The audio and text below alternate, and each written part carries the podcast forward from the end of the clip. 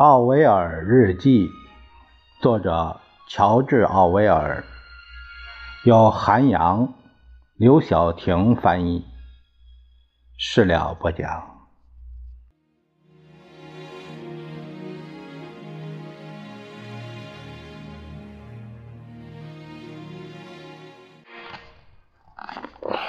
我们继续下面的日记。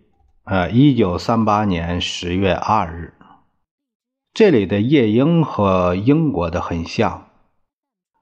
今天看见了一只怀孕的母驴，腹中的小驴好像已经很大了，但仍驮着很多木头和它的主人，加上肚子里的小驴，母驴的负重至少有两百磅。阿尔及利亚骑兵骑的是种马，用的是。阿拉伯马鞍，但没给马戴眼罩。这里有各种不同颜色的马，这里的公驴基本上从不阉割。一九三八年十月四日中午还是很热，集市上有卖骆驼油的，大概是从驼峰里取出来的。白花花的，像猪油。据说只有山民们才会吃这种东西。木勺是小蝙蝠劈出来的，需要很高超的技巧才能将木勺完全掏空，之后再用凿子一样的工具，这个刀刃在在边上。继续清理，最后用砂纸打磨。这些勺子有二三英尺长，勺头有早餐杯那么大。这些活多数是孩子们做的。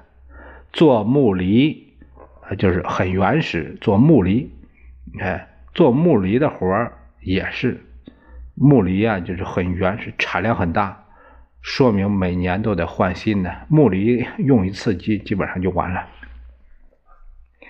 一九三八年十月六日，昨天酷热难耐，高温一直持续到今天早上六点左右，那时我才想起盖毯子。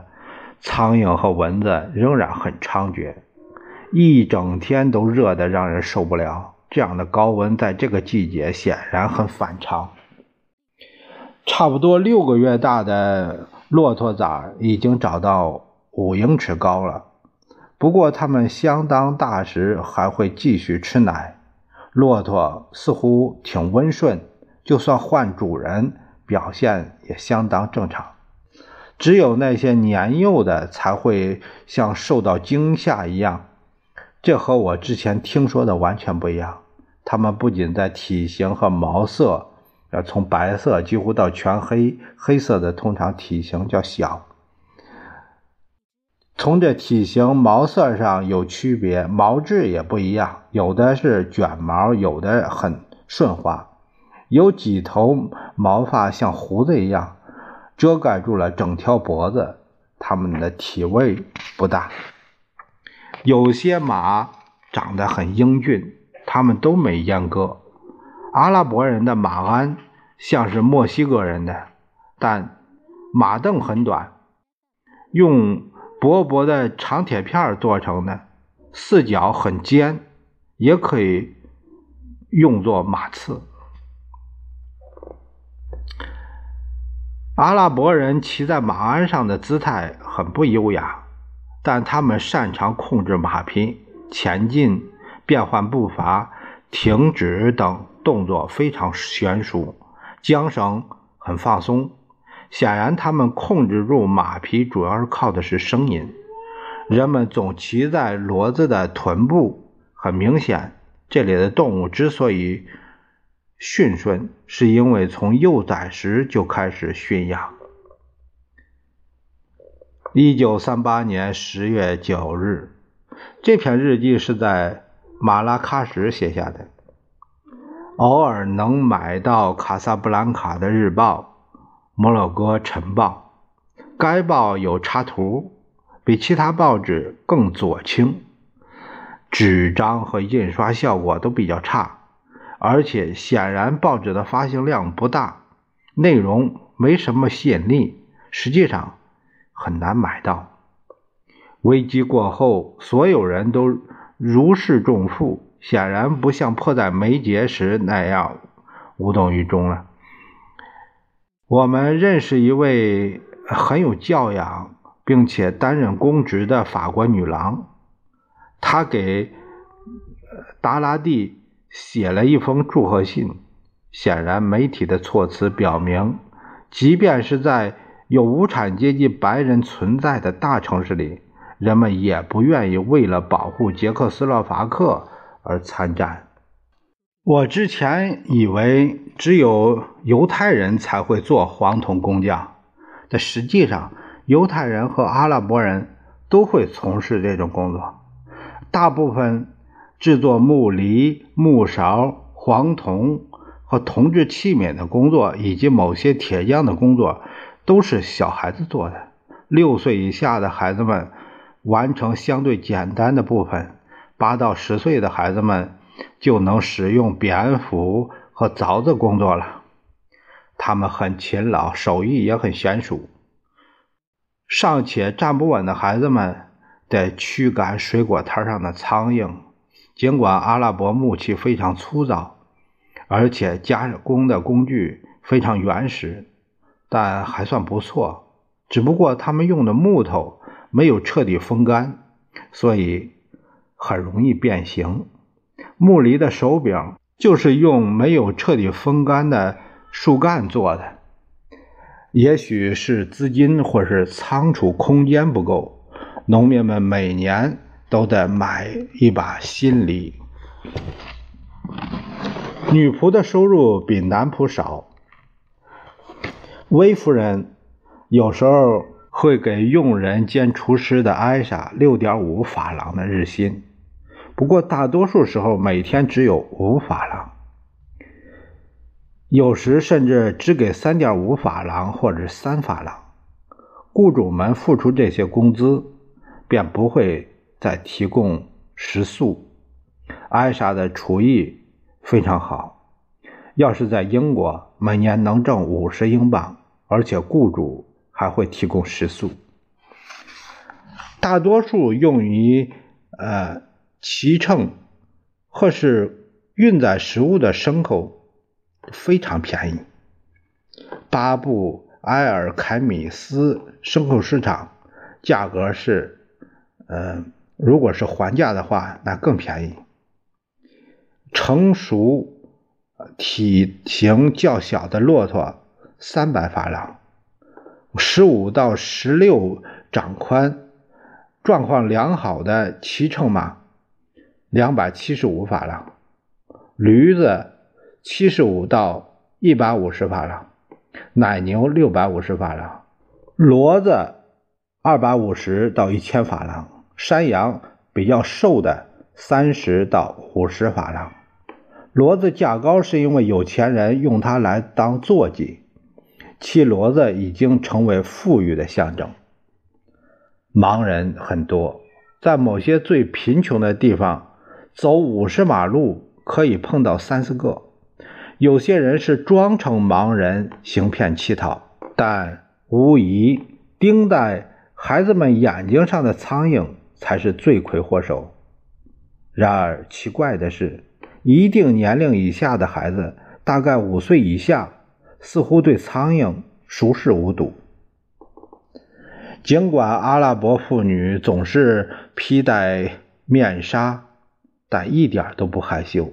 她们不怕独自外出，也不怕与人争执，更不怕讨价还价。面纱对他们仿佛没有太大影响。比起大多数东方人，阿拉伯人并不太在意身体接触。阿拉伯男人常常会牵手同行。有时，阿拉伯男人也会牵着女性的手，这对某些东方民族来说简直是天方夜谭。有时，在公交车上，阿拉伯女人也会和欧洲男人打情骂俏。人们似乎严格遵守了伊斯兰教的禁酒令，我从未听说过有谁喝过酒、喝醉过。另一方面，很多人都吸食一种叫基辅的毒品。gif，这个也也也也拼作是 gif，就是 k i f f，也也拼成是 k e f，或者是 k e e f，或者是 k i f。印度语就是大麻，大麻啊。这个阿拉伯语翻译成 kaf，那意思是享受、安乐或者迷幻状态，就是这意思。就是麻醉吧，毒品了。它显然有些麻醉的效果。这种行为是非法的，但随处可以买到基辅。当地清真寺不准欧洲人进入。法国当局招收了一批人组成特殊部队，称之为安保部队，配有警棍，负责在犯罪出现时对其基本。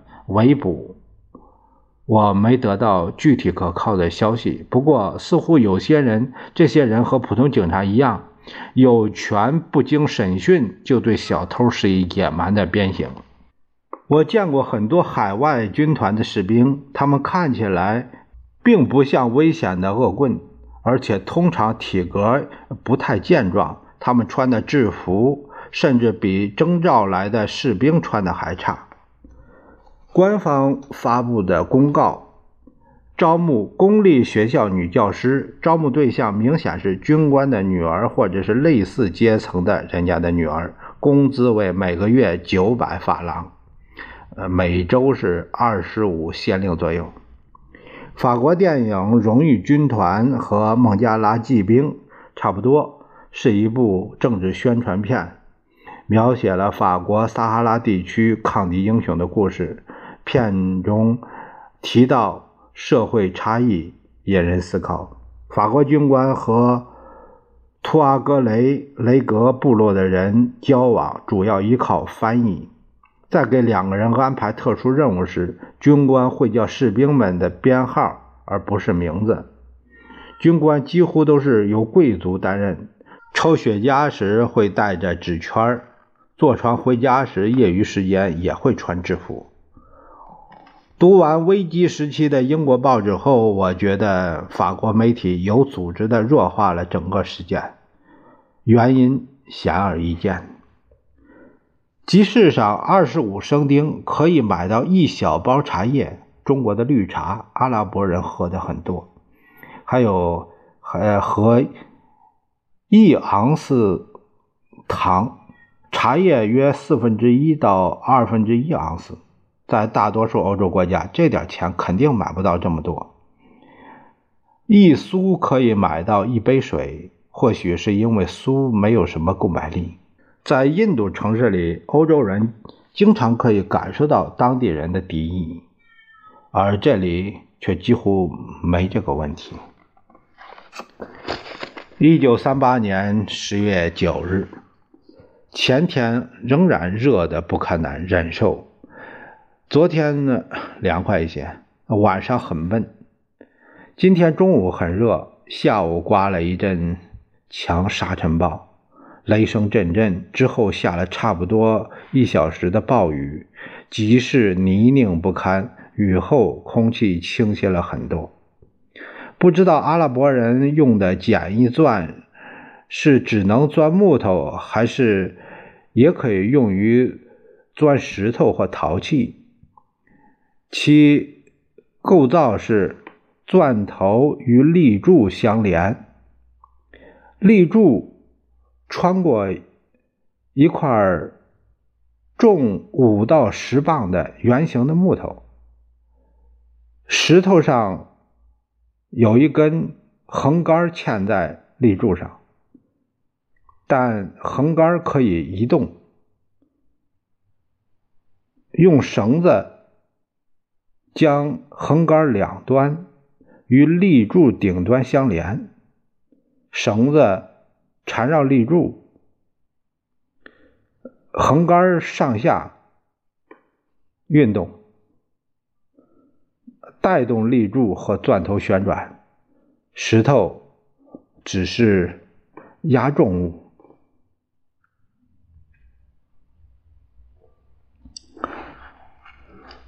阿拉伯麻药基辅据说有麻醉效果，用长杆筒吸食。竹筒上有一个烟斗大小的陶斗，基辅像切碎的草，味味道很难闻，而且我觉得没什么效果。贩卖基辅是非法的，可尽管如此，人们随处都可以买到它，一法郎大约能买一一汤勺。在当地，人们很少闻到大蒜的味道。显然，阿拉伯人不大使用大蒜。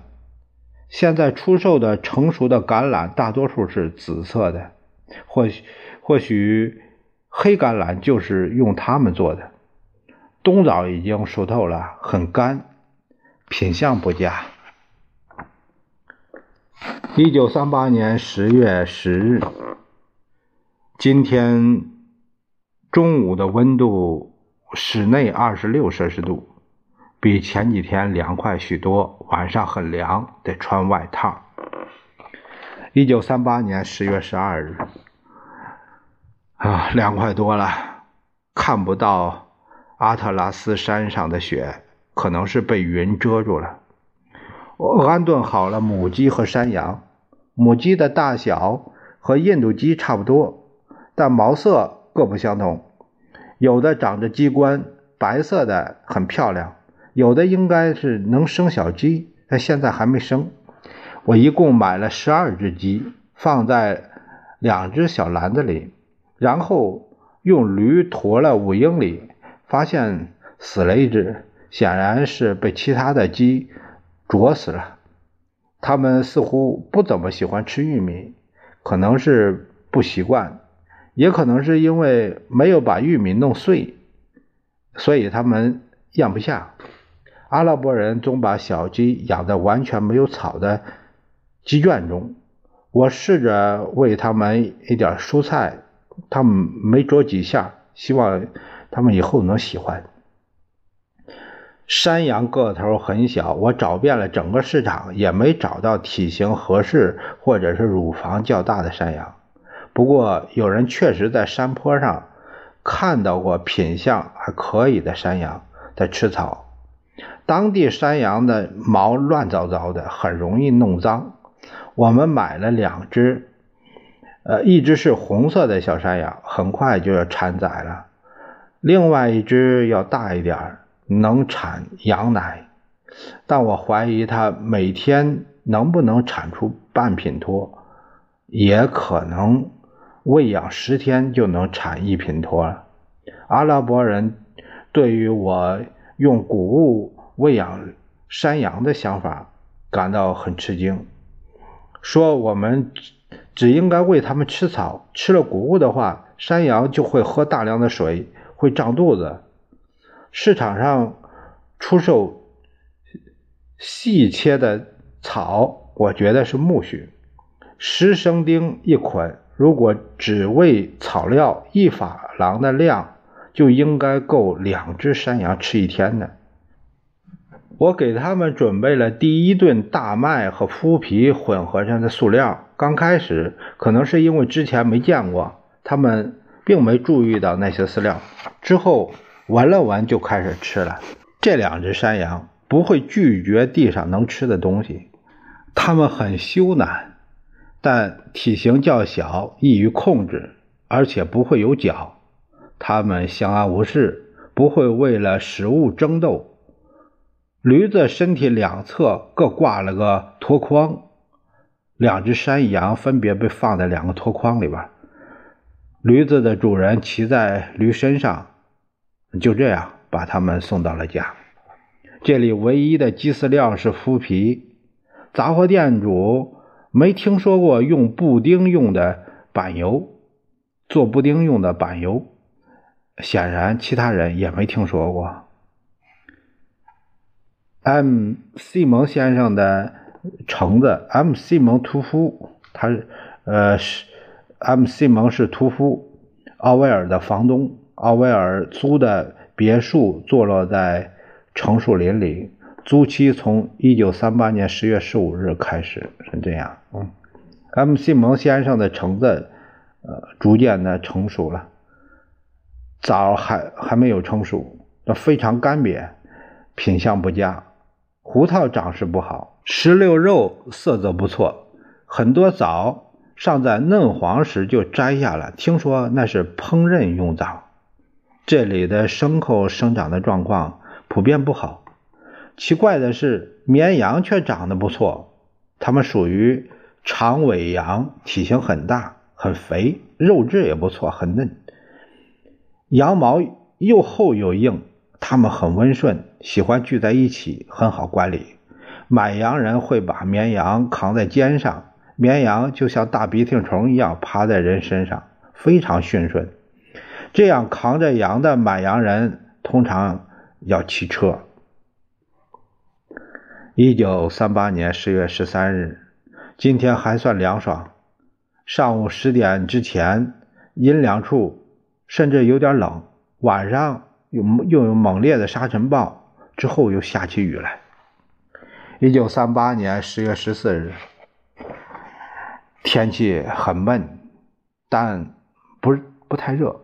我第一次给小山羊，可能还没怀孕，第一次给小山羊挤了奶，尽管它乳房很大，看上去明显有奶，挤了很长时间都没有挤出一滴来。最后我发现，如果不用平常那个顺着奶头挤的方法，嗯，而是抓住整个乳房，就像挤海绵那样的话，很容易就能挤出奶来。两只奶乳房的形状明显不同，产奶量很低。两只羊加起来就是有半品脱羊奶，但它们很能吃，过一阵儿应该就好了。成熟的胡椒从树上落下来，鸡没有下蛋。一九三八年十月十六日，这篇日记是在西蒙别墅写的。昨天热的非常难受，晚上暴雨，电闪雷鸣，大雨倾盆，地面上积水达几英寸。上午经历了一场噩梦，一只母鸡死了，另一只似乎是奄奄一息，不记得这种病的名字了，好像是喉咙有关系，站不起来，头耷拉着。死的那只显然整晚都在都骑在树上，后来掉下来了。这可能跟他下雨还留在漆木树上有关系。尽管我在棚子底下给他们搭了搭了根漆木，但他们仍会那样做。两只山羊更顺从了。那个阿拉伯人的妻子在橙子园里干活，还得照看绵羊。他说，那只棕色的山羊确实是怀孕了。一九三八年十月十八日，算上开始那只，可能是被啄死的。现在一共死了三只鸡了，症状都一样，站不住，耷拉头，肯定是麻痹症。不过阿拉伯人认为是禽类传播的黑寄生虫病的缘故，目前还不知道真正的原因和影响。阿拉伯人的治疗方法是用炭灰。盐和水混合物来擦拭小鸡儿，这个方法有点效果，至少那两只稍微感染的小鸡儿血略有好转，能跑动了。剩下的八只似乎状况也不错，但就算体型不大，胃口也确实太小了。除非煮过，否则它们不肯吃玉米，对麦麸也没什么兴趣。山羊更顺从了，我每天只给那只小的挤一次奶。两只山羊每天一共能挤出半品托羊奶，比前几天多点小的那只昨天有点拉肚子，可能是湿草料吃太多了，所以我得把苜蓿晒成干草。就在这时，M.C. 蒙的一只绵羊莫名其妙的死了。说是吃了太多雨后新草的缘故。山羊几乎什么都吃，比如橘子皮之类的，也可以用煮过的玉米和其他的饲料掺在一起喂它们。在当地买不到碎玉米片，山羊已经知道跟着主人了，也知道回羊圈的路。上午看到一只蜥蜴顺着玻璃窗往上爬，这是我在摩洛哥看到的第一只蜥蜴，长大约是四英寸，四肢短粗，像短吻鳄，尾巴上都是刺。天更凉了，今天一丝风都没有。大蚂蚁可以拖动着带细枝的两粒胡椒籽儿。各种体型的蚂蚁都可以拖动一粒一颗麦粒。昨晚母鸡第一次在新的漆木上休息。一九三八年十月二十日，两天后，两只斑鸠终于鼓起勇气飞离了巢穴，很快就消失不见了。阿拉伯人说他们不会回来了。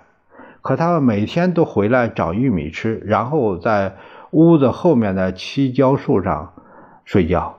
M 西蒙的羊可以到橙子园里吃草。显然，人们认为羊只吃杂草，不吃树叶，可能是因为比较苦。实际上，他们偶尔也会啃啃树叶。天更凉了，秋天清晨令人心旷神怡。山羊的产奶量增加了不少，尽管我每天只给那个棕色的挤一次奶，但也能挤出半品多多的羊奶了。母鸡的状况还不错，但还没下蛋。虽然这些母鸡体型不大，但吃的实在是太少。除了非常辣的大青椒，附近的阿拉伯人种的基本上都是英国的蔬菜。胡萝卜、小萝卜卷心菜、呃西红柿、红花菜豆，还有洋蓟、呃西葫芦等。大部分蔬菜的品质都很差，冬枣很干，品相不佳。绵羊会吃吃掉半熟的枣。当地广泛使用的木炭火盆很适合做饭。一般的直径是一英尺，深八英寸，有的盆壁上很多小孔，有的是双层，上面一层有孔，借用一点纸和木头就能点着火盆，木炭可以烧好几个小时，拉几下风箱，火盆就迅速的加热，火盆上放个小锡炉，很适合烤制食物。